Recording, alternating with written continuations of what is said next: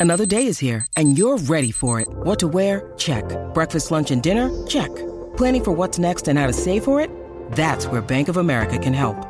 For your financial to-dos, Bank of America has experts ready to help get you closer to your goals. Get started at one of our local financial centers or 24-7 in our mobile banking app. Find a location near you at bankofamerica.com slash talk to us. What would you like the power to do? Mobile banking requires downloading the app and is only available for select devices. Message and data rates may apply. Bank of America and a member FDIC. When you need mealtime inspiration, it's worth shopping Kroger, where you'll find over 30,000 mouthwatering choices that excite your inner foodie. And no matter what tasty choice you make, you'll enjoy our everyday low prices, plus extra ways to save, like digital coupons worth over $600 each week. You can also save up to $1 off per gallon at the pump with fuel points. More savings and more inspiring flavors make shopping Kroger worth it every time. Kroger, fresh for everyone. Fuel restrictions apply.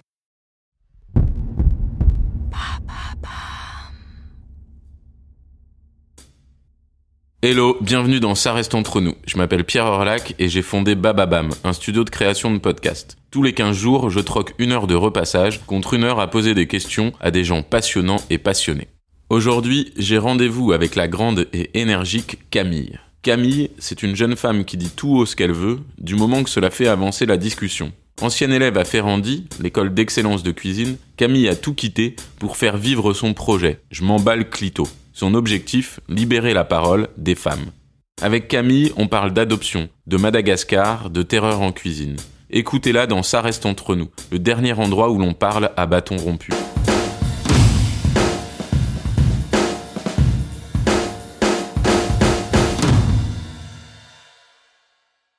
Salut Camille. Yo. Je suis ravi de te, te, recevoir dans Ça reste entre nous. Alors dis-nous où on est et quel lieu tu as choisi pour cette, euh, cette interview. Alors là, on est au Hoxton. Donc euh, à la base, c'est un hôtel Mhm. à, à Paris, à Grand Boulevard. Mais en fait, ils ont un espace restaurant, terrasse, euh, juste de dingue. Et moi, ça a été depuis, ben, en fait, depuis que je commence vraiment à bosser que sur Je m'en bats le clito et que c'est devenu euh, clairement mon bise. Euh, c'est mon espace de coworking quoi, avec mon associé, avec toutes les personnes avec qui je bosse, parce que l'endroit est juste canonissime. Ils Ouais. servent à manger de 7h à 2h du matin, donc euh, bon moi quand je bosse c'est mes horaires quoi. Et en Tu plus bosses de... de 7h à 2h du matin. Ouais, ça m'arrive, ouais. ouais, ouais. D'accord. Et en plus de ça, il y a quatre cartes différentes. Donc moi qui suis très portée sur concrètement ce que je vais pouvoir manger pendant cette plage horaire, euh, franchement c'est le feu. C'est le feu, c'est le feu. Et c'est un des seuls endroits à Paris où tu peux prendre un café de 7h à 2h du matin, il y a personne qui va te faire chier ou te faire comprendre que vous voulez reprendre autre chose? D'accord. Donc, Donc euh, le bon plan. j'adore. Ouais, terrasse, pas terrasse, il y a quatre espaces différents. Non, franchement c'est c'est un délire. Et qu'est-ce que t'as fait ce week-end? Là, on, on se retrouve un lundi. Qu'est-ce que t'as fait? T'as passé un bon week-end? Ouais, j'ai passé un super bon week-end. Euh, hier, j'ai fait, alors hier dimanche, j'ai fait une dédicace euh, Ouais. dans une librairie qui s'appelle La Moitrieuse dans le Marais. Donc j'ai préparé euh, parce qu'en fait à chaque fois que je fais une dédicace, je fais un espèce de talk avant sur un sujet que j'ai choisi. Donc j'ai préparé le, le sujet. Samedi, euh, j'étais à un event à The Family, D'accord. incubateur, qui était Dont tu fais partie ou Non, non, non, pas du, non, non, pas du tout. Mais euh, en fait, il y avait un événement organisé par Abricot et euh, c'était un débat sur pénis et préjugés. Qu'est-ce que c'est. Abricot? Tu peux expliquer? Abricot, ouais, c'est un site de rencontres féministes. D'accord. euh, qui en fait, euh, ça fait quoi? Ça fait deux ans qu'ils ont lancé ça et ils organisent régulièrement des débats.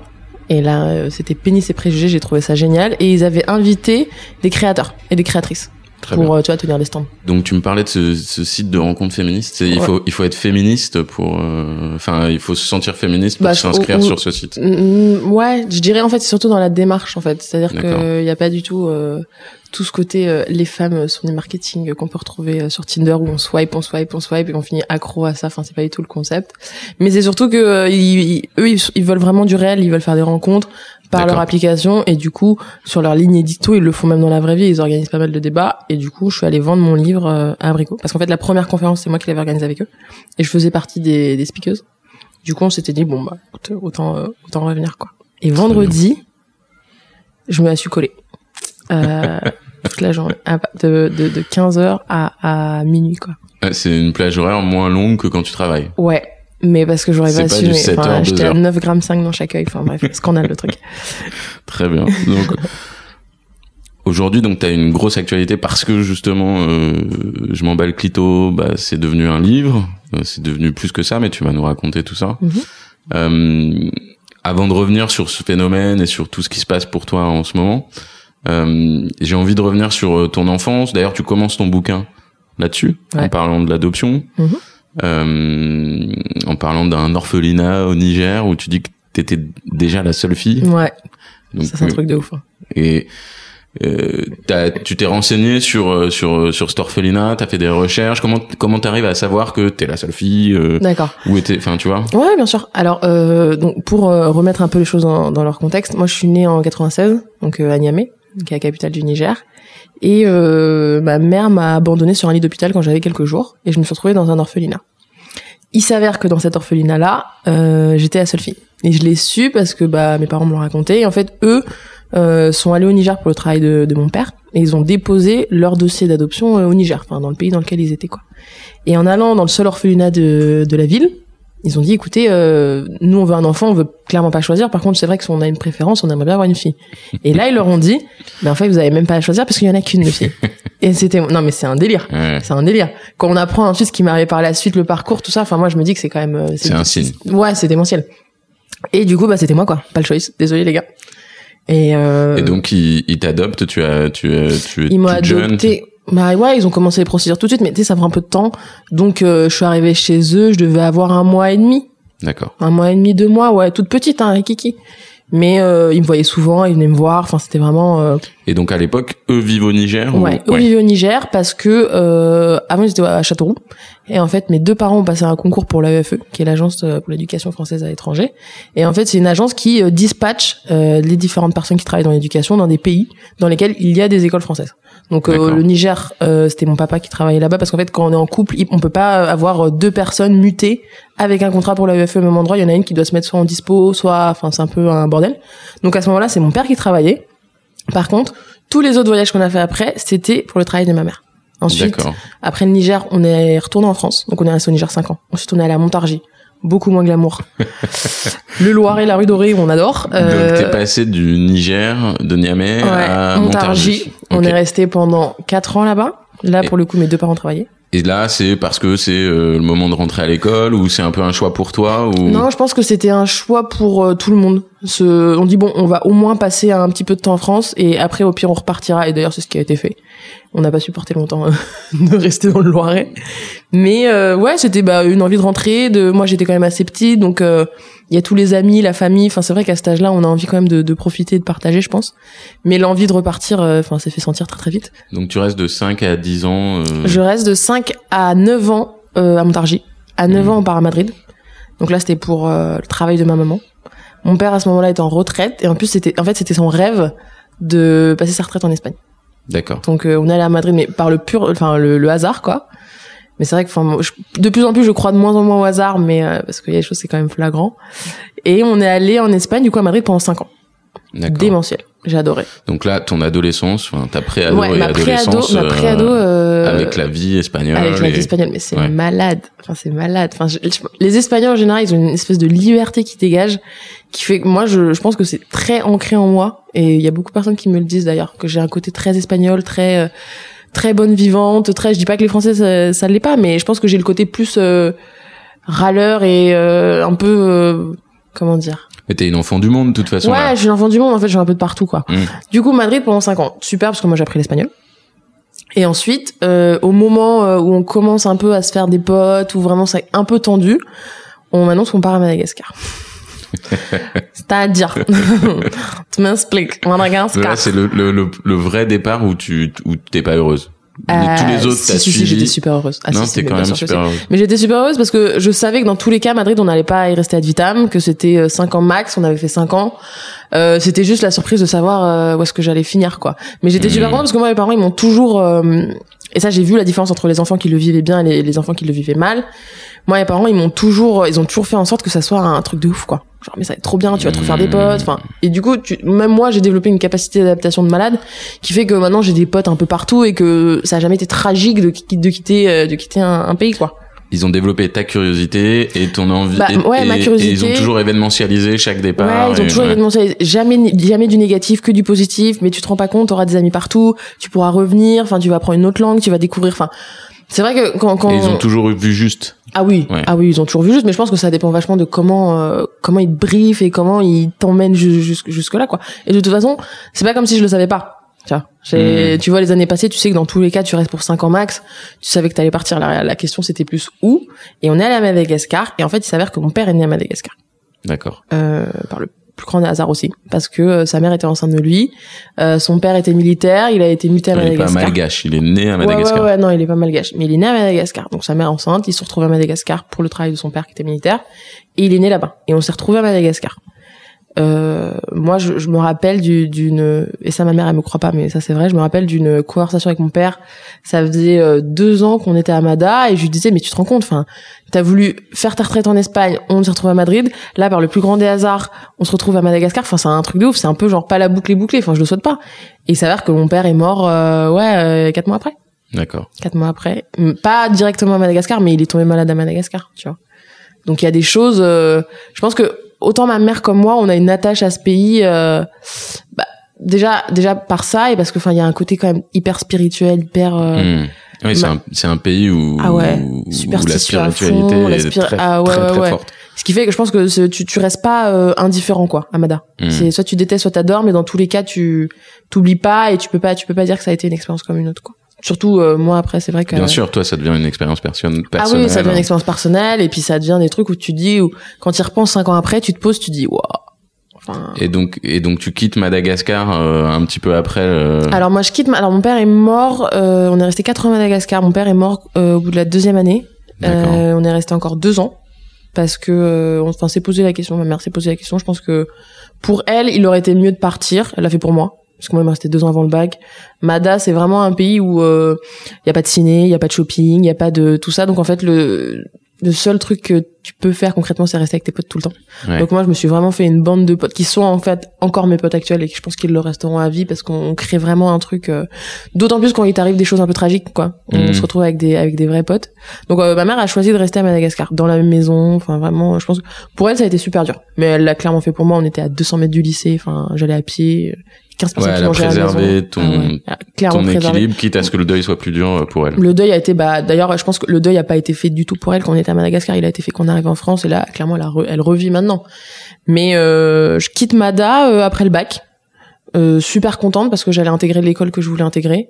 Euh, moi, j'ai toujours rêvé de faire de la cuisine depuis que je suis toute petite. Ça, ça vient, de- ça vient de mon père qui a toujours cuisiné à la maison. Ma mère qui a toujours bossé comme une malade et mon père qui a fait les courses, euh, géré les soirées pyjama, les tagines et les houmous, quoi. C'est Mhm. clairement comme ça que j'ai grandi. Et euh, je voulais faire de la cuisine depuis toujours. Je pense que j'ai aussi, enfin, j'ai clairement poursuivi là-dedans parce que mon père est mort en se disant que j'allais faire de la cuisine plus tard. Donc c'est vrai que me dire que j'allais pas en faire, enfin, je me suis clairement pas posé la question. D'accord. Et c'est pour ça que là, ça a été très dur quand j'ai arrêté parce que j'avais un peu l'impression, enfin, comme une trahison. Enfin, c'est vraiment euh, assez spécial. Enfin, la manière dont je l'ai vécu. tu, tu continues de cuisiner? Oui, je continue de cuisiner, tu vois, mais j'avais quand même un y rêve. Il y avait vraiment le côté professionnel. euh, Ouais, il y avait le ouais. côté professionnel, même si mon, moi, mon parcours dans la cuisine est clairement euh, plus euh, militant et engagé qu'autre chose, tu vois. Mais le côté professionnel y est, et puis c'est surtout que moi, j'avais un rêve depuis toute petite et je me, suis- enfin, je me suis promis et enfin tout mon entourage s'est dit non mais Camille, enfin c'est sûr, elle va y arriver, elle fera ça. Et du moment t'es là en mode bon les gars, en fait je vous explique un stage, je m'en bats le clito, saut 40 000 euros d'études. Allez, bisous, bye bye. Un CV en or. Allez, bisous, on s'appelle les mecs. Moi j'ai parlé de clito sur Insta. Donc euh, un peu tendu, mais je suis quand même arrivée à Paris dans un super bon mood. Tous mes potes euh, de Madagascar sont venus à Paris aussi parce qu'en fait à Madagascar tu peux pas vraiment faire d'études supérieures. D'accord. Donc on, on s'est retrouvés un peu dispatchés, mais la majorité était euh, la majorité Donc, il était y, à a- Paris. il y a tout un groupe euh, qui naît euh, de 16 à 18 et qui se suit euh, Ah, pour les études suit, supérieures. qui se suit pour les études supérieures et qui se suit euh, toute la vie quoi. Ouais. C'est vraiment, euh, c'est vraiment- il y a une espèce de team Mada à Paris, espèce de secte. C'est vraiment comme ça en plus et on se retrouve tous et on boit de la bière. Enfin voilà, c'est vraiment la team Madaland quoi. Et, avant de partir de Madagascar, t'es Ouais. t'es une bonne élève, euh, t'es Alors moi je suis une élève tout- tous merdique. ces changements Ouais. euh, de Moi, je me suis, en fait, je me suis rendu compte très vite, euh, je suis bonne dans ce que j'aime faire. Le reste, euh, je me donne pas les moyens d'être bonne dans ce que je fais. Donc en fait, j'étais plutôt une élève caca jusqu'en, allez, seconde. c'est quoi une élève caca? Bah j'ai failli redoubler. Euh, j'étais. C'est en- juste quoi. Tu passes à chaque fois un peu ouais, juste. je passe quoi. à chaque fois un peu juste euh, et tous les profs sont un peu euh, c'est un peu le côté frustration genre en fait elle fait strict minimum et ça passe et si elle se donne Elle un est douée à l'oral. oui elle est super douée à l'oral elle gère ses exposés comme personne alors qu'elle les a préparés 10 minutes avant enfin un truc crise Mais et tout par contre, euh, elle bosse pas. ouais si je bosse ouais si en fait je bosse dans les matières quand j'ai envie de bosser Ouais. j'ai j'ai eu beaucoup j'ai toujours eu de mal à Et c'était quoi tes matières alors? À ton avis ah bah histoire géo Histoire géo. euh, ouais. français espagnol anglais euh, littéraire, littéraire. Ouais, je, littéraire, voilà, je fais un bac après hein, d'ailleurs. Mm. Donc euh, jusqu'en seconde un peu compliqué et première et terminale j'ai tout niqué dans le game. J'ai félicitations à tous les trimestres. Ah ouais. Euh, ah ouais ouais ouais. Parce que j'ai Parce que pu justement, choisir et bac que littéraire et que du coup, le reste compte plus. ouais et- le reste compte plus. Il y a plus de maths, il y a plus de philo, tous les trucs où moi je Mm. j'ai jamais pris mon pied. J'avais j'ai pris en plus option espagnol, option littérature espagnole, enfin pour le bac, donc clairement j'ai eu mon bac euh, les doigts dans le nez alors que parce que j'ai eu des coefs genre 12 en espagnol et que Hmm. Ah, comment t'expliquer que je parlais mieux que la prof quoi donc c'était un petit peu tendu le délire. Mais euh, première et terminale j'ai tout géré. J'ai eu mon bac euh, mention bien mais euh, tu vois et- 15,5 quoi. Et pas de, voilà, j'imagine qu'à Madagascar c'était peut-être plus compliqué, mais tu fais pas de formation, enfin, euh, purement cuisine euh, avant. bah euh, non. Mais grosse bah non non j'aurais moi j'aurais rêvé. Mais il y a pas. Enfin il y a pas. Alors après c'est Mm. vrai qu'à Madagascar en fait c'est un c'est un concept un peu un peu enfin pas compliqué mais c'est différent et c'est toujours compliqué d'expliquer. C'est à dire qu'en fait euh, t'as as beaucoup de personnel. Chez toi t'as des employés qui qui bossent dans ta dans ta maison presque tout le temps. Donc nous on s'est retrouvé avec un jardinier un gardien un chauffeur une dame de ménage une cuisinière.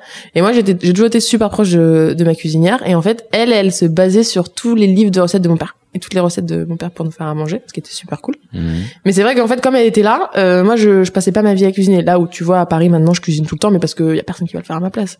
Hmm. Donc à ce moment-là, j'ai pas encore, tu vois, j'ai pas vraiment développé ce côté, euh, je cuisine tout le temps. T'aimes euh, être dans la cuisine, échanger autour des produits, Ouais, autour des les plats, produits et ça surtout ce que j'aimais beaucoup à cette époque-là, c'était euh, la convivialité. Moi, j'avais tous les midis 15 personnes qui venaient manger à la maison. Il y avait toujours du monde chez moi. Chez moi, ça s'appelait la maison du peuple.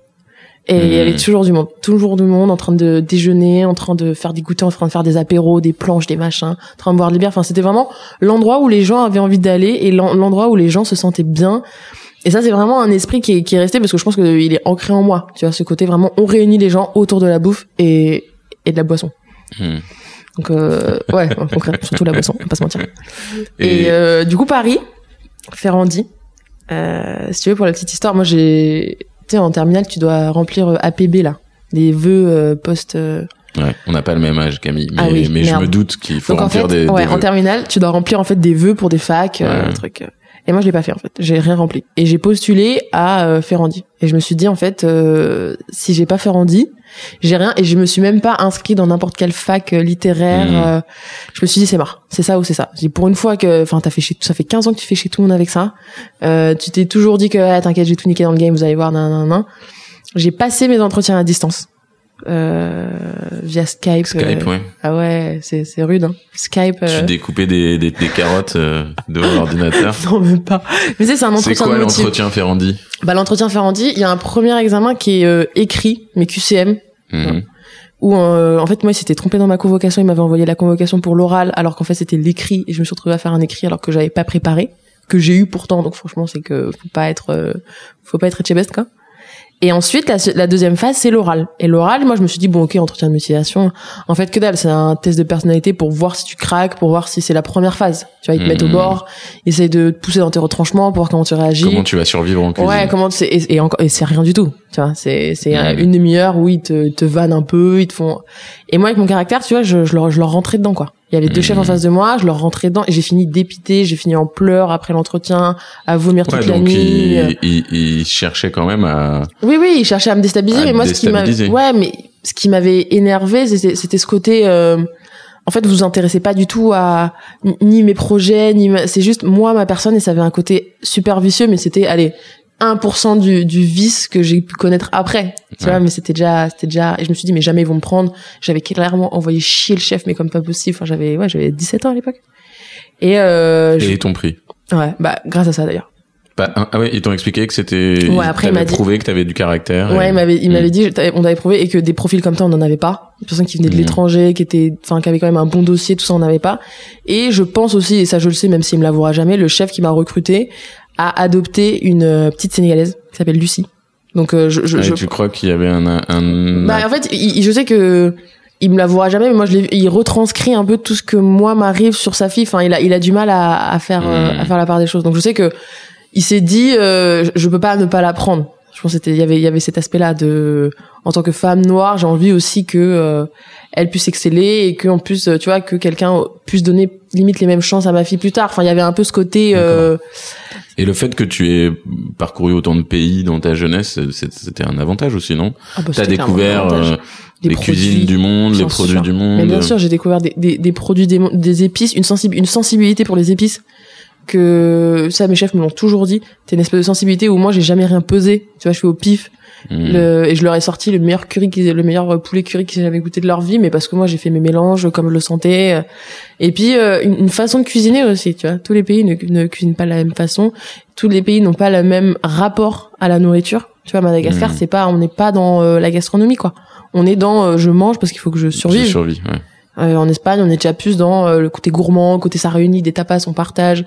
En France, on est, on commence à l'être, mais beaucoup moins. Tu vois, il y a une époque, moi je me rappelle, quand on était en Espagne, ça, ça posait aucun problème au serveur de, de, de nous apporter une entrée à partager pour trois.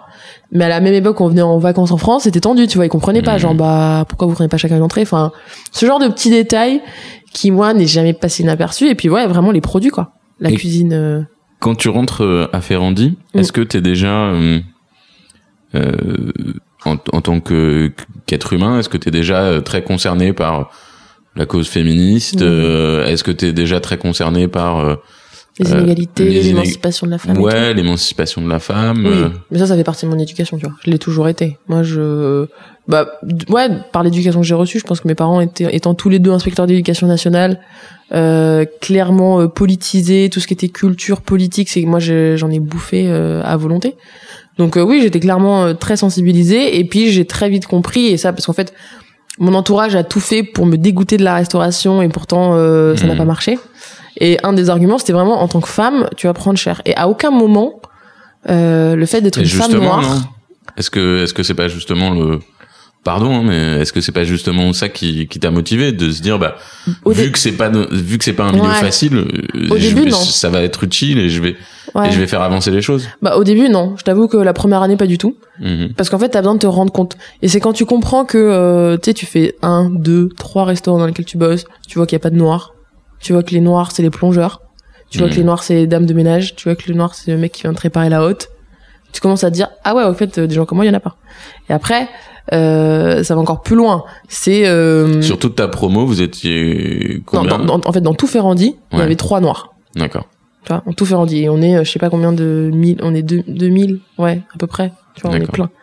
Et il y avait, donc en fait, déjà de base, je passe pas inaperçu, tu vois ce que je veux dire. Je mesure 1m85, j'ai la tête rasée, j'ai des, j'ai toujours eu des lunettes super excentriques, euh, je parle plusieurs langues couramment, enfin, c'est des trucs, c'est, soit les gens, ils sont, ils sont admiratifs, soit ça énerve, mais ça, ça laisse personne euh, perplexe et euh, complètement, euh, Indifférent. indifférent, bien sûr, et les chefs non plus. Mais très vite, j'ai compris qu'en fait, les chefs, c'était pas, euh, c'était plus du, oula, celle-là, elle peut foutre la merde. c'était pas, tu vois, Est-ce du. qu'ils avaient vraiment tort? Hum, Est-ce que est-ce que c'est t'as- parce que t'as foutre la merde, les embêter dans leurs euh, convictions et Oui, dans leur ça. Ça je peux comprendre mais t'as aussi euh, le fait que t'aies du caractère et tu l'as Ah oui. montré euh, à ton entretien Skype donc euh, Bah oui, il y avait, en fait, il y les avait les deux, il y avait les deux, et il y avait surtout, en fait, ce que je représentais, qui, en fait, euh, est tout ce que, pas eux détestent, mais vont contre, en fait, le milieu lui-même, dans le milieu de la gastronomie et des étoilés français. Tu vois, genre, euh, il y a, déjà, il y a très peu de femmes. Enfin, il y a, euh, 4% de femmes. Hmm. euh, sur tous les chefs. Enfin, c'est juste énorme. Enfin, c'est juste rien du tout par rapport au nombre d'hommes qu'il y a. Il y a encore euh, tout cet aspect. euh, la gastronomie française est un monde d'hommes. et tu sens pas d'évolution euh, en ayant fait Ferrandi en ayant il y a pas d'évolution particulière?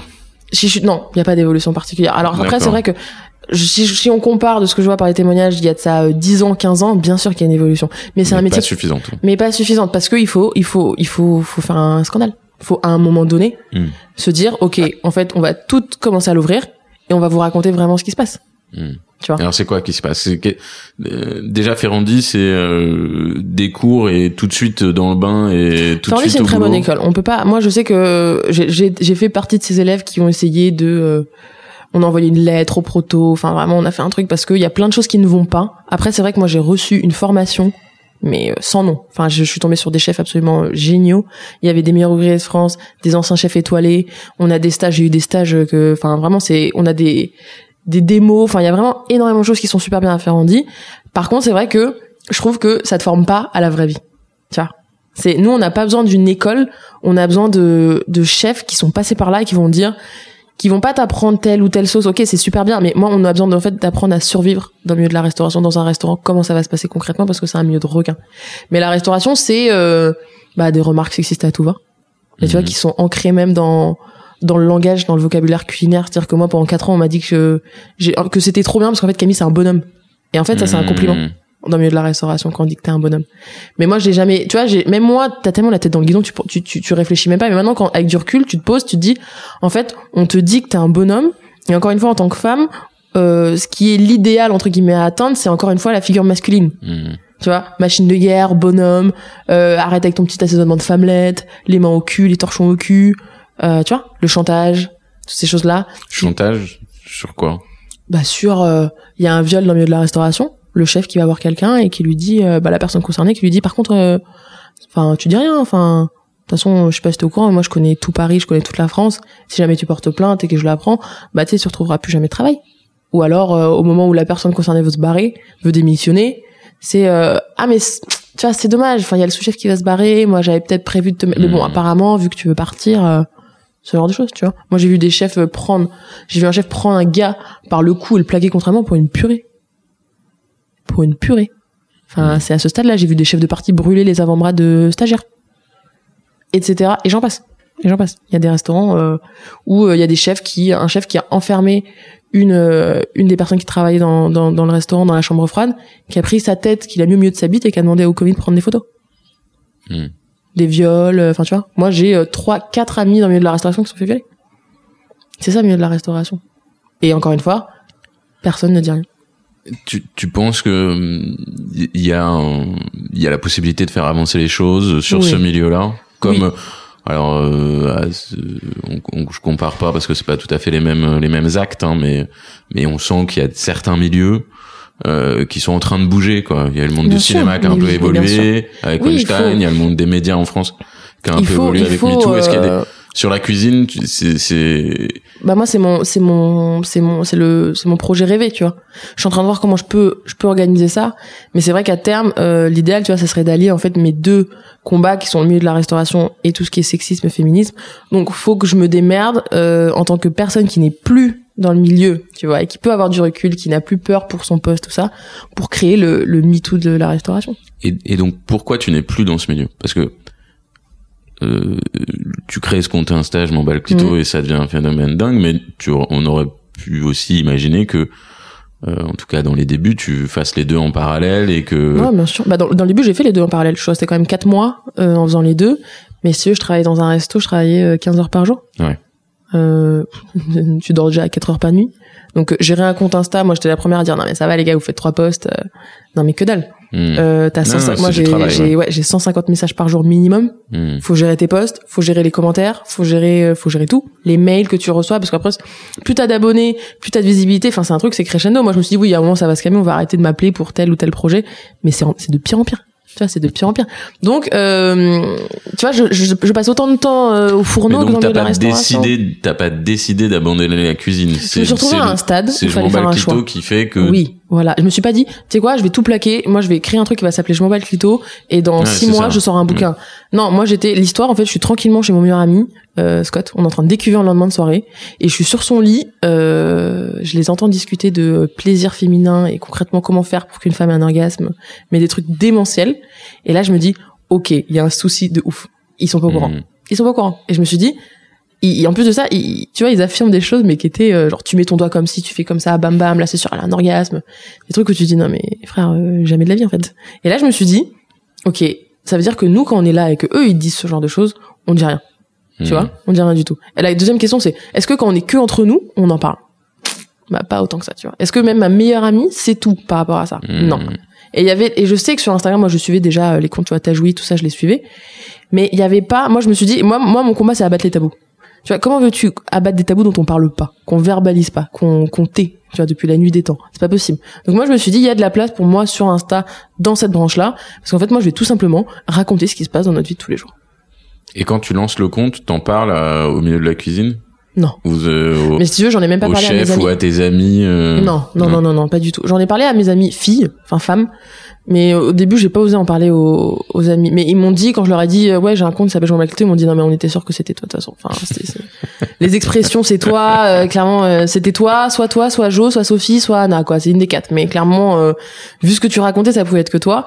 Non je l'ai dit au début je l'ai dit à personne, je l'ai même pas dit à ma mère. Et c'est quand j'ai vraiment commencé à comprendre que ça, tu vois, ça commençait à percer, qu'il y avait de plus en plus d'abonnés. Mhm. Là je me suis dit bah en fait juste par principe, ça me ferait chier qu'ils l'apprennent par quelqu'un d'autre que, que moi, quoi. Et t'as que des, ré- des réactions positives? De mon entourage, ouais. Ouais. Bien sûr. Et la première, ma mère, moi, j'ai eu beaucoup de, j'ai eu beaucoup de, d'appréhension au fait de le dire à ma mère, quoi. Qui, euh, Pourquoi? bah, Parce que parce que parce que c'est t'as du langage cru de temps en temps. Parce non, que ça, le sait- ça, ça l'a pas étonné du tout. Elle- Ma mère, Alors, elle est pas du tout. qui te Bah, c'est plus euh, la déception, tu vois. J'avais peur de la décevoir, de se dire que en fait, euh, depuis la nuit des temps, depuis toujours, je dis je vais faire de la restauration. Qu'en plus, elle voyait que j'étais très douée dans ce que je faisais, que Hmm. tous les chefs étaient derrière moi, que j'aurais pu faire des concours, que tu vois, je voulais être chef étoilé, que j'aurais pu l'être sans aucun problème si vraiment j'avais continué euh, comme je continue.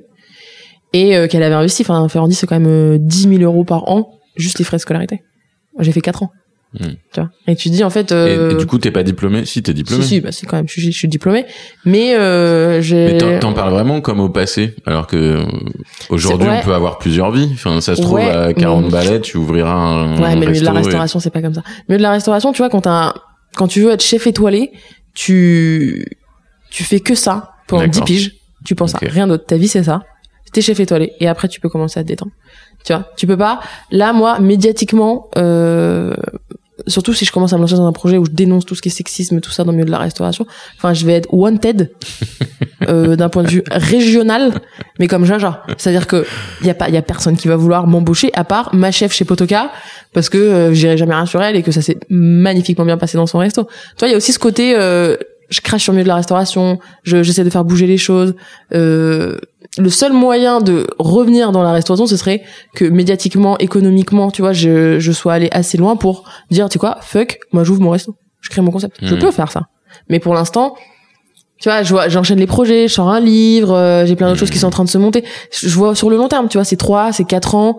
Je, le milieu de la restauration, tu fais que ça. T'as pas un compte Insta, euh, une marque, euh, un livre, euh, une traduction. un- Non, tu, tu fais rien Ouais. d'autre. Tu vois.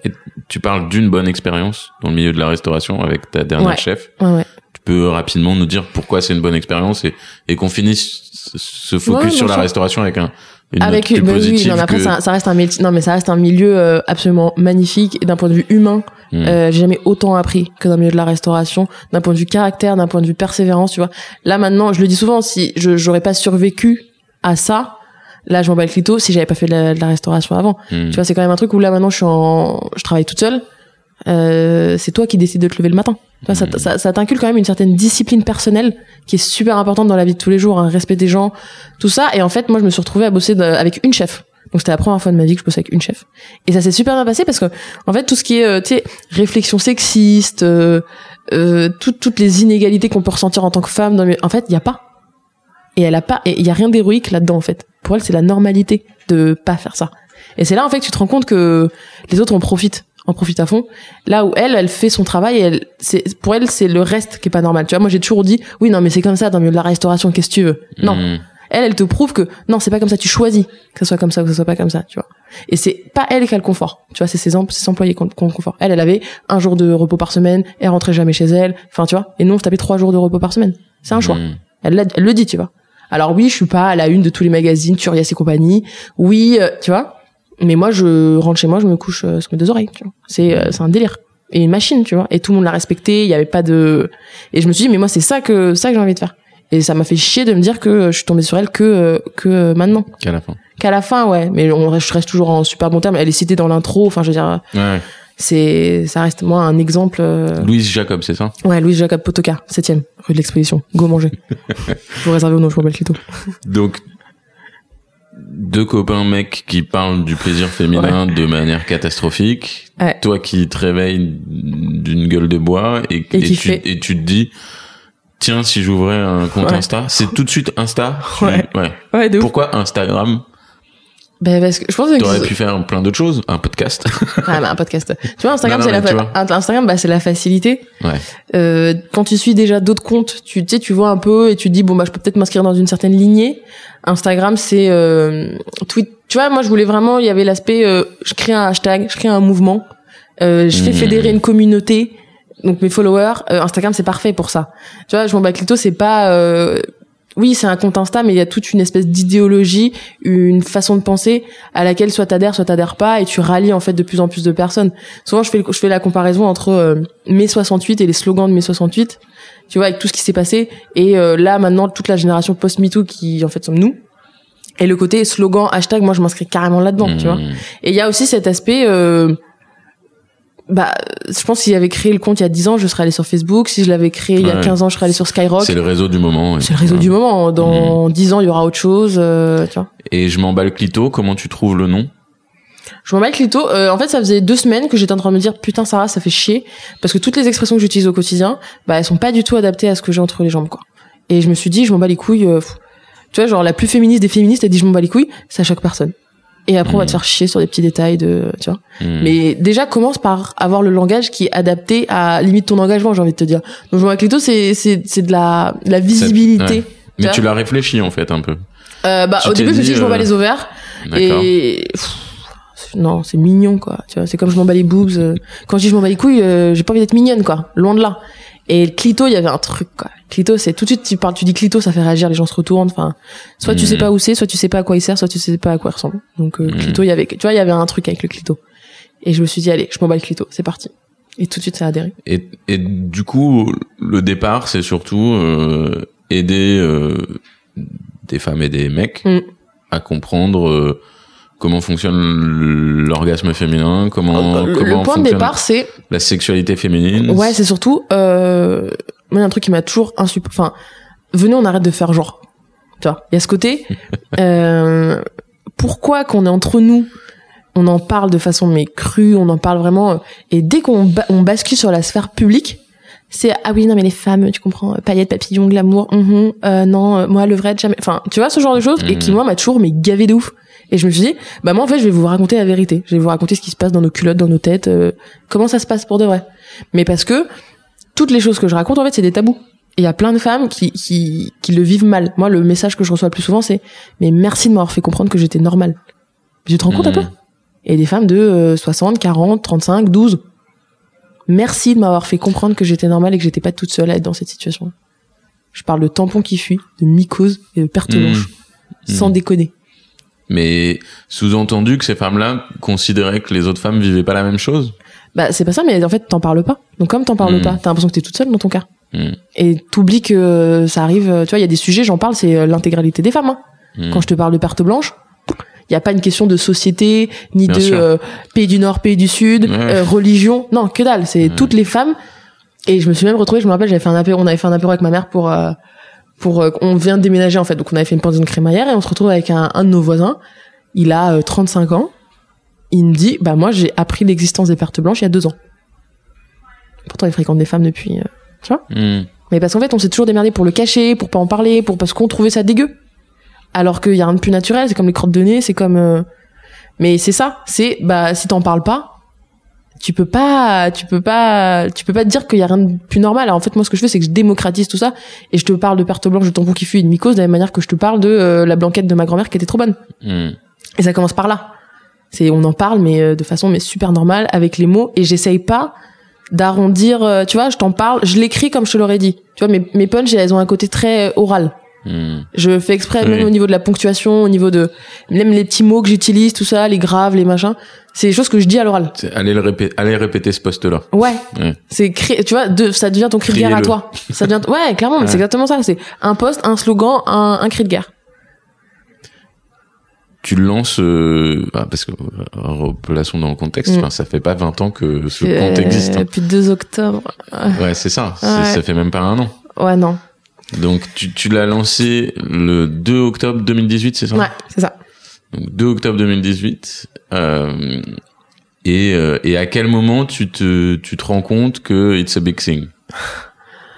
En décembre. Décembre. Ouais. comment? Il y a des il y a des éléments le nombre de messages que tu reçois Bah, le- j'arrivais plus à gérer. d'accord Tu vois, j'étais à un stade où je devenais, euh, je comment, en fait, je devenais pas parce que j'ai poussé jusqu'à la limite de la limite et j'ai arrêté quand vraiment. euh, mais j'avais compris très vite que j'allais devenir médiocre dans un des deux domaines. Hmm.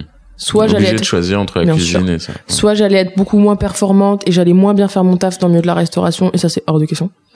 Soit j'allais être moins présente, euh, moins alors qu'au début c'est là qu'il faut envoyer la sauce quoi. Hmm. C'est au début qu'il faut tout donner, il faut faire des trucs carrés, il faut être réactif, faut et j'arrivais plus, tu vois, c'est toi tu dors, soit tu réponds aux messages et j'avais pas envie de ça en fait, tout simplement, j'en avais pas envie. J'ai 22 ans euh tu vois. Non, mais il y a une et puis tu répondais à une à un besoin euh, C'est pour ça. beaucoup de pour, Pour beaucoup, beaucoup- de femmes et beaucoup d'hommes et d'hommes ouais qui tu vois qui se posent aussi des questions et qui me disent mais putain mais merci quoi. Parce que euh, elle veut pas en parler avec moi parce que tu vois, Hmm. les tabous c'est aussi ça va même jusqu'à dans le couple et ça nique aussi la communication. Donc il y avait un côté moi il y a plein de couples qui communiquent via mes posts. Ils m'envoient des screens tu vois. Ils communiquent comme ça genre en mode genre que tu me fasties ça j'ai partagé ton post euh, J'ai ça par- a le- marché. celui qui a été partagé à vous c'est Asie arrête de me lécher comme si j'étais un cornetto. Mais celui-là il a fait la, le tour d'insta quoi. Mais parce que il y a tu vois j'avais aussi en fait tu, très vite tu te sens euh, ouais responsable. Et t'as pas envie de bah de mettre quatre plombs à répondre aux gens. T'as pas Mhm. envie parce que les gens ils t'écrivent ça leur coûte déjà. Et c'est des trucs chauds tu vois. J'ai des témoignages de viol enfin j'ai des trucs vraiment hard et non bah non j'ai pas envie d'attendre pour te répondre. Du coup tu tu tu te sens une responsabilité dans le, dans le conseil aussi dans l'accompagnement ouais. Ah oui oui bien sûr. Et alors après je délègue. C'est-à-dire Bah, c'est-à-dire que je suis en relation avec un juriste euh, spécialisé euh, tout ce qui est violence sexuelle, d'accord. Vers qui je rabats tous mes cas de témoignages de viol, de personnes qui me disent écoute, Ok. euh, je sais pas quoi faire, il me bat, euh, tu vois, je me suis barré, je sais pas quoi faire, euh, tout ça, je, parce qu'en fait, euh, c'est un métier, c'est une formation. bien sûr C'est des personnes qui sont formées, tu dis pas tout. Enfin, tu vois, c'est-à-dire que moi, j'ai des messages à 4 heures du matin, elle me dit, je viens de me faire violer, t'es la première personne à qui j'ai pensé, je me vois en parler qu'à toi Hmm. toi, la première phrase que tu vas, la première phrase que tu vas lui dire va être déterminante pour la façon dont elle va le vivre après. Et ça, faut le comprendre. Hmm. Donc moi, je suis pas formée. Je suis pas psy, slash gynéco, slash Bien sexologue. Ouais. slash euh, pote. Il y a des gens, c'est leur métier. Donc en fait, j'ai une espèce de procédure et je la renvoie vers cette personne-là. et donc toi tu as sourcé euh, un juriste euh, une gynéco Ouais. euh, Ouais, et sexologue, ouais, exactement. Et je sais que euh, c'est des personnes de confiance et à qui je peux me permettre de, tu vois. Et il y a un autre compte qui s'appelle 28 jours et elle, en fait, ce qu'elle a fait, c'est qu'elle a sondé toute sa communauté, qui sont essentiellement des femmes. Elle leur a dit, écoutez, euh, donnez-moi vos bonnes et bons gynécos. Et elle a fait une liste Hmm. de tous les gynécos conseillés de France. Par région, par, et ça, c'est super. Donc, dès qu'on me demande, je suis là, au lieu d'aller voir sur Doctolib et de, tu vois, de Ouais. juger, alors, ah, hum, la tronche, la sens bien, celle-là. Bah, va voir sur le compte de Justine et tu vois, on crée en fait des, une espèce de, de petit réseau, de petites fourmis où en fait on essaie de faire du truc de qualité et on essaie de répondre le plus aux demandes, euh, mais limite de façon personnalisée, tu vois. Tout le monde n'a pas les mêmes, euh, les mêmes demandes. Et moi, j'ai même des personnes juste de 13 ans qui m'écrivent. donc tu as de l'impact Bien sûr. Et, et j'ai surtout de l'influence. Et c'est pour ça qu'on me dit oui, euh, Camille influenceuse. Mais je m'en mets plutôt influenceuse sexo, féministe. Je suis ouais, d'accord, super les mecs. t'as Mais combien de cas sur Insta? J'ai combien de cas? J'ai 280 cas sur Insta, ok? En ayant montré à aucun moment mon cul et en ayant fait zéro placement de produit. Big up Insta, je te kiffe.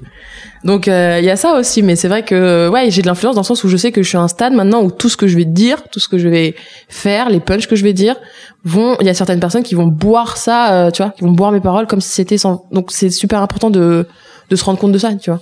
Je peux pas parler de tous les sujets euh, comme je veux en parler. Je comprends. Est-ce que tu euh, donc c'est ultra valorisant de voir l'impact que tu peux avoir et d'aider autant de, peur, autant de personnes. Est-ce qu'à l'inverse, euh, tu es attaqué, euh, la cible de ouais. Les haters. Non mais ouais, au-delà des enfin euh, Des personnes qui critiquent, oui. Bien sûr. Des personnes qui veulent... euh, Bah, je pense que déjà, Instagram peut pas nous blairer. Parce qu'en fait, on a l'antithèse de ce qui leur fait eux gagner de la thune. Ouais. Qui sont euh, les comptes qui ont autant d'abonnés que nous, mais qui font du placement de produits, qui sont en partenariat avec des marques, euh, tu vois. C'est des personnes... T'es, t'es- sûr de ça? Ouais. T'échanges avec eux, c'est compliqué. T'as pas, t'arrives pas à avoir d'échanges avec eux. Avec Instagram? Ouais. Ah, bah, Tu sais, il y a eu une période de censure où euh, il y a une grosse partie de nos comptes où qui se faisaient euh, bloquer, qui se faisaient supprimer, qui se faisaient, qui disparaissaient comme ça du jour au lendemain. Euh, c'est impossible de Parce rentrer en que contact parce avec que leur Instagram. discours récent est plutôt d'aller sur euh, enfin Instagram, ça Mhm. fait partie du groupe Facebook Mhm. de Facebook.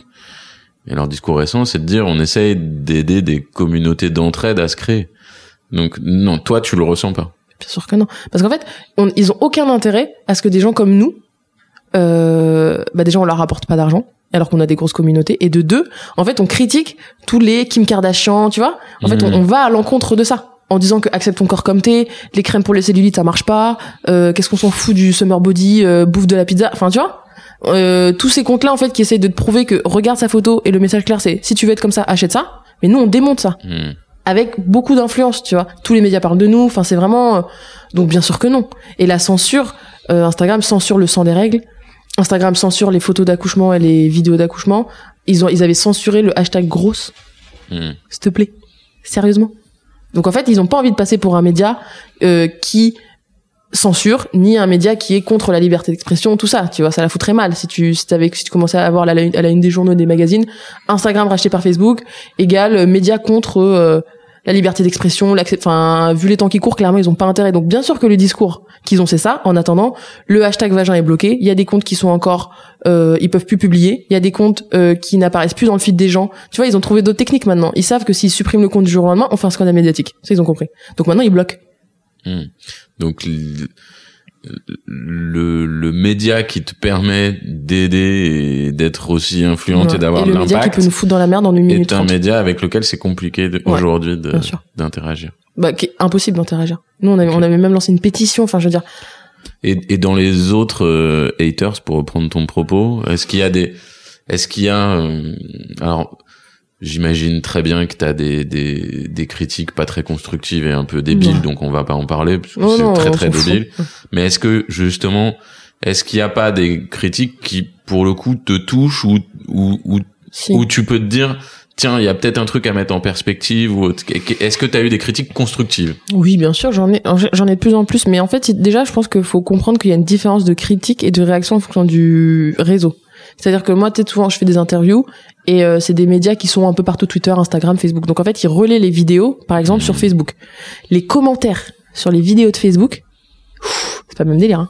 Il y a pas de bienveillance, il y a pas de, tu vois. En fait, sur sur Insta, tu sais que les gens qui te suivent, ils te suivent parce qu'ils adhèrent à ce que tu fais. Hmm. Facebook, euh, il y en a beaucoup qui sont là clairement pour foutre la merde. Et il y a aussi beaucoup de, en fait, moi, ce qui me gêne le plus, c'est que mes mes mes haters sont des femmes D'accord.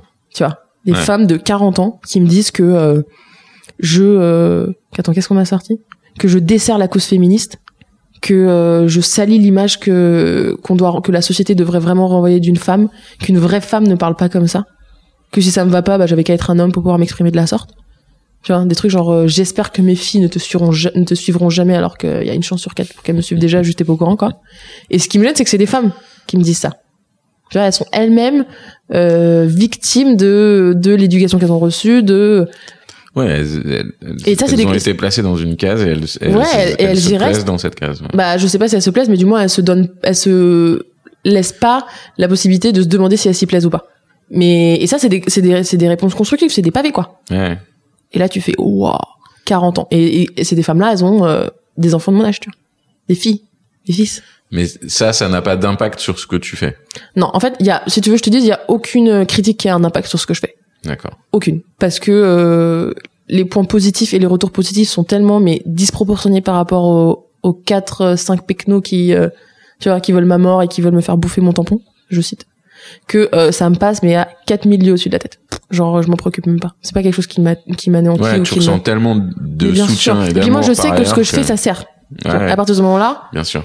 Les critiques Je, je sais que je, utile. je sais que oui je sais que je, je suis utile je sais que enfin il suffit de voir le succès du compte en 8 mois Hmm. Enfin, c'est qu'il y avait un réel besoin, ou du moins s'il y en avait pas, j'ai réussi à faire adhérer à un besoin que j'ai créé peut-être. Enfin, tu vois, mais je pense clairement pas.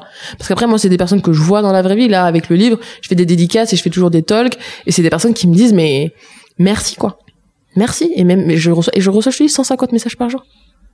Le livre, ça arrive euh, très rapidement du coup Oui. aussi. Ouais. Euh, C'était obligé? Non, absolument pas. C'était pas Alors- obligé, mais j'en avais envie. D'accord. Euh, donc c'est première raison. Tu vois, genre on me dit pourquoi Bah, pourquoi sûr, avoir créé un c'est livre? C'est une très bonne raison. parce que je- parce que j'en avais envie en fait tu vois première raison euh, parce que euh, la censure se faisait de plus en plus sentir et que moi je sentais que j'avais été épargnée parce que j'avais une grosse communauté mais que tu dis en fait tu peux te rêver là je, tu vois on peut finir aller regarder mon téléphone mon compte n'existe plus Hmm. ça peut être comme ça donc il y avait cette volonté de matérialiser Tu vois, les livres, à moins que tu crames euh, tous les livres, et j'aurais encore, euh, Ouais, tu vois, la maquette PDF. Le enfin, sentiment de la postérité un peu. ouais, le euh, sentiment de la mm. postérité, le sentiment aussi de se dire que euh, bah, Instagram c'est très bien, mais une fois que t'as choisi ta ligne édito, enfin tu sais, c'est un peu comme les médias. Une fois que t'as choisi ta ligne Mm. édito, une fois que t'as choisi ton identité visuelle, c'est compliqué. Là, demain, si je veux faire que de la photo, je peux pas. Si je veux faire que de la vidéo sur mon compte Instagram, tu peux pas. Et j'avais, pourtant, j'avais envie de m'exprimer, j'avais envie de dire d'autres choses, j'avais envie de tester un autre format aussi. Donc le livre était parfait. Et souvent, ce que je dis, c'est si j'avais l'intégralité de la population francophone abonnée à mon compte, j'aurais pas fait de livre. Tu vois. Mais mon livre, c'est pour aller chercher toutes les personnes qui sont sur Instagram mais qui suivent pas Je m'en bats que les dos. Toutes les personnes qui sont pas sur Instagram. Toutes les personnes, tu vois. C'est aussi ça. C'est j'ai 280 000 personnes, mais dans le monde entier, il y a pas 280 000 personnes qui parlent français. Il y en a bien plus. Donc c'est aussi ça, euh, le livre. Tu, tu, tu crées ta propre, la, la propre question que j'avais à te poser. Ah. Qui est? Bah, tu parles plusieurs langues. Mm. euh, Pourquoi, euh, pourquoi, pourquoi je m'en bats le clito euh, partirait pas à l'international? Pourquoi il y aurait pas un compte? Alors pas. Alors je dirais. En fait, je me suis tâtée déjà à faire l'équivalent de Je m'en bats le clito en espagnol. Mhm. Ça existe déjà. D'accord. Exactement le même concept. Mais c'est euh, hasta el coño, qui veut dire j'en ai ras le cul. en Et c'est très bien fait. et- C'est super bien fait. C'est pas des punchs, c'est plus je, c'est toujours hasta el coño de quelque chose. Tu vois, D'accord. de euh, voir du liquide bleu dans les pubs de règles, de voir Mm. nanana. Donc ça existe déjà. Donc moi créer l'équivalent, ça m'intéresse pas. Par contre, ce qui m'intéresse, c'est de euh, transporter cet état d'esprit dans la, enfin, et l'intégrer au sein de la population euh, espagnole et Amérique latine. Ça, ça m'intéresse beaucoup parce que les Espagnols sont mais bien plus en avance que nous à ce niveau-là. Tu vois, genre euh, un compte comme ça, c'est pas 280K en 8 mois, c'est en beaucoup moins parce qu'ils sont friands de ça et qu'il y a une liberté déjà de parole là-bas et une liberté d'expression que Mhm. Tu sais, t'as pas l'impression d'être dans le même combat. Mais c'est vrai que ce concept-là, moi, j'aimerais bien le l'emmener en Espagne. Alors, je pense, j'avais réfléchi à une traduction du livre en espagnol directement que je pourrais faire moi-même. Donc ça, c'est cool. Mais je me suis dit qu'en fait, je peux aller encore au-delà de ça et créer un autre projet avec toujours un support papier, mais pour l'Espagne. Donc je vais, je vais, je vais faire ça. Et il y a toujours aussi le jeu des mots qui est qu'en espagnol, tu vois, en fait, j'aimerais bien le faire dans toutes les langues. Donc tu reprends une expression de la langue, tu changes un mot, et tu te rends compte que tout le monde fait wow, attends, quoi? Mhm. Et en espagnol, en fait, il y a, il y a des expressions déjà, euh, tu vois, no me toques los cojones, enfin ce genre de choses. Et il y a aussi, en fait, dans toutes ces expressions, il y a le mot coño, qui est en Hmm. fait, euh, du coup, l'équivalent en féminin. Mais même c'est- tu vois, c'est comme con, c'est comme connard. C'est encore une fois, tu prends le sexe de la femme pour en faire une espèce d'insulte. Mhm. Et bon, bah, c'est bon, t'as ton truc maintenant, c'est bon, tu peux pas dire que c'est pas adapté à toi. Alors que si tu dis, me suda el clito ou no me toques el clito, bah là, tout de suite, ça fait réagir, tu vois. Et, et no me toques el clito, j'aimais beaucoup pour un livre en espagnol parce que tu pouvais jouer sur la double, euh, analyse qui serait aussi, tu vois, je pourrais parler du consentement, genre, euh, ne Ouais, me touche, tu vois. Il y avait aussi ce côté-là où genre, euh, c'est quand moi je veux que tu me touches le clito, enfin, il y avait, donc, bien évidemment, je vais faire un projet en espagnol, euh, à ce sujet-là. Très bien. L'année, next year. Tu rends hommage à Agnès Varda Ouais, dans ton livre, justement. bien sûr. Pourquoi? Tu nous en dis plus? Pour- Pourquoi? Parce que je, voulais, je voulais, euh, je voulais parler de ma mère moi dans ce livre, euh, de façon vraiment, enfin tu vois, lui dédier vraiment un, un passage entier dans le livre parce que euh, ça a été mon premier exemple de femme, ça a été mon premier exemple de euh, femme féministe, de tu vois. Donc je voulais, et puis elle m'a accompagnée dans, dans tous mes projets, c'est-à-dire que là j'aurais, j'aurais pu lui dire j'arrête pour faire CAP coiffure, elle aurait été autant au taquet que tu vois.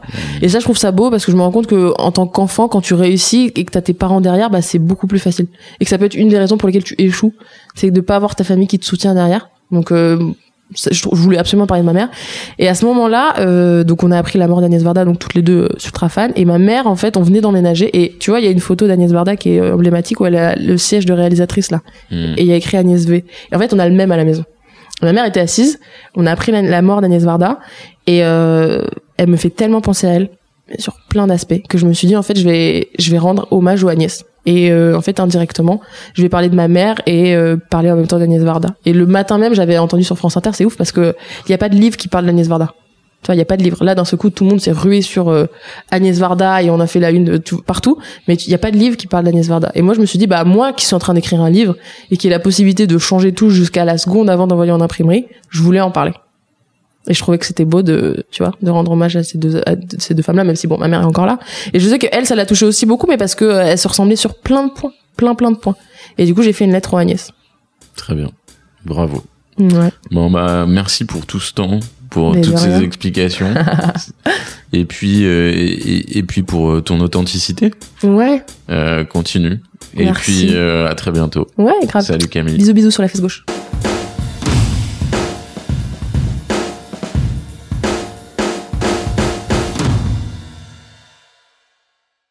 Merci d'avoir pris le temps d'écouter Camille. N'hésitez pas à parler de notre podcast autour de vous. Nous revenons dans 15 jours. D'ici là, vous pouvez découvrir notre podcast football. Soyez sympa, rejouer. On revit les plus beaux matchs de légende dans les conditions du direct.